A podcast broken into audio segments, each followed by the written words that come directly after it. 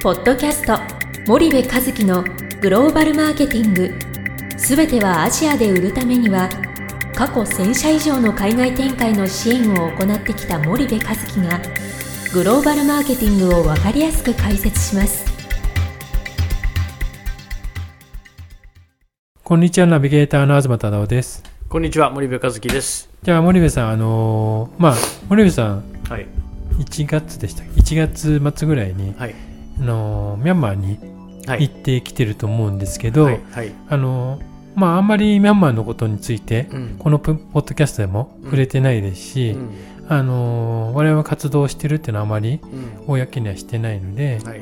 そのまあミャンマーにまだい当然まだ行ったことがないっていうリスナーさんも結構いらっしゃると思うので、はい。まあミャンマーってどこにあってどんな国でうんその概要から教えていただければと思うんですが、えっとそうですね。あんまり海外、海外出張、こ顧客のあれに関わるから、あんまりこの番組でも話さないもんね。はいえっとね、そうなんですよ。ミャンマーに行ってきてね、ミはいャンマーって、まあ、リスナーの皆さんご存知だと思うんですけど、うんまあ、ASEAN の一はい国ですと。で、はい ASEAN って、あの大きく分けて3つに分けられるう。ん。SMT、シンガポール、マレーシア、タイランドの僕は先進 ASEAN って言ってて、比較的日本に近い先進的な ASEAN はいが出身の SMT と、あと今、成長著しい、いわゆるまさに新興国の VIP、うんベトナム、インドネシア、フィリピンでね、はい。で最後に来るのがメコン経済圏で CLM とかっていうふうにも言われますけど、うん。カンボジア、ラオス、ミャンマー、CLM の、うん。まあそのえーメコン経済圏 CLM の中で最もおいわゆる期待の星がミャンマーですと、はい。でそのおヤンゴンというあの旧うその政治のお中心地も市場の中心地もヤンゴンだったんだけどもね、うん。あのう今政治の中心地は移っちゃったんだけども、まあ、そのヤンゴンにえー行ってきたと。はい。いうのが、えー1月かな。このちょっと番組いつ放送になるのか分かんないですけど1月行ってきましたよ、はいでねえーっとまあ何から話そうかな。人口かな、うん。じゃあえっとね人口が今ね5000万人から6000万人って言われていて、うん。なんでこんなに大きな差があるのかっていうとその人口調査ってさ10年に1回とか何十年に1回しかやらないじゃない。そうですね。で最後にね、えー国が測ったのがね、はい。2010何年とかだと10年とかだったと思うの結よ。構じゃあうん。時が経ってるわけですね、そうそう。でそうすると5 6千万人いるんじゃないかと言われていますと。であのあのもともとね軍事政権だったんでしょ。そうですね。実はミャンマーって僕アンチミャンマー派だったんだよね。アンチミャンマー派だったっていうか 2012年にそはい。の軍事政権から、うん。えっと、アンサンスー・チーさん率いるはいはいはいはい。NLD、えーのいわゆる民主化の、ね、政党が、はい。えっとまあえー50何席中50何席取ったみたいなね、はいはい。もうほとんどの議席を取ったっていう大勝利を収めたのがうんうん2012年にあって、もともとほら経済制裁とかアメリカにされたりしてたからそういうのが解けて、でえーアンサン・ツー・チーさんが、えーカムバックして、でうん。軍事政権がまあまあいまだにいるんだけども、はい。その民主化したっていうタイミングでね、はい。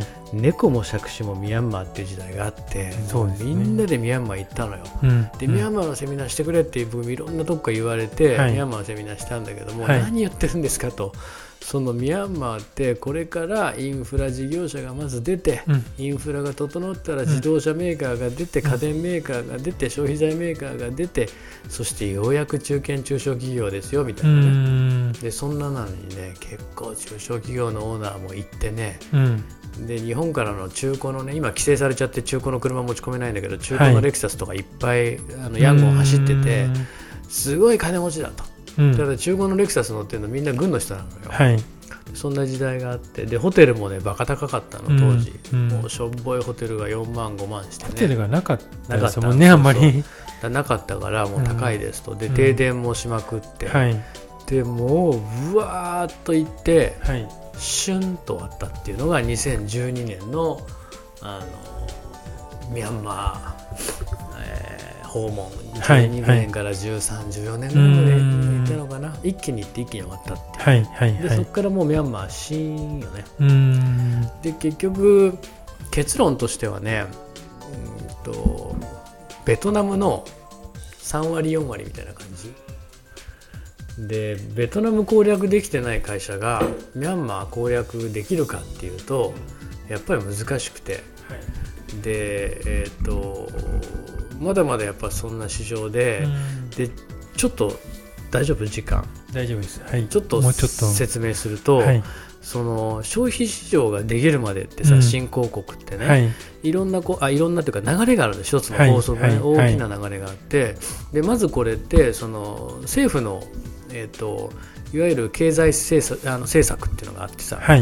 例えばミャンマーの場合だとその軍主導のうん政権から民主化の動きがあって、はい。外国の企業どんどん来てくださいとうちで稼いでくださいっていうのがあってそれが2012年以降じゃない。はい。でそこから外資系の企業が出ていくんだけども、はい。その新興国ってまず何が足りないって、うんインフラが足りないんですよ。うん。で言ったら電力が足りないんですよ。はい。でそうすると電力作りにまず JICA とかさ、えー日本の商社とかさ、はい。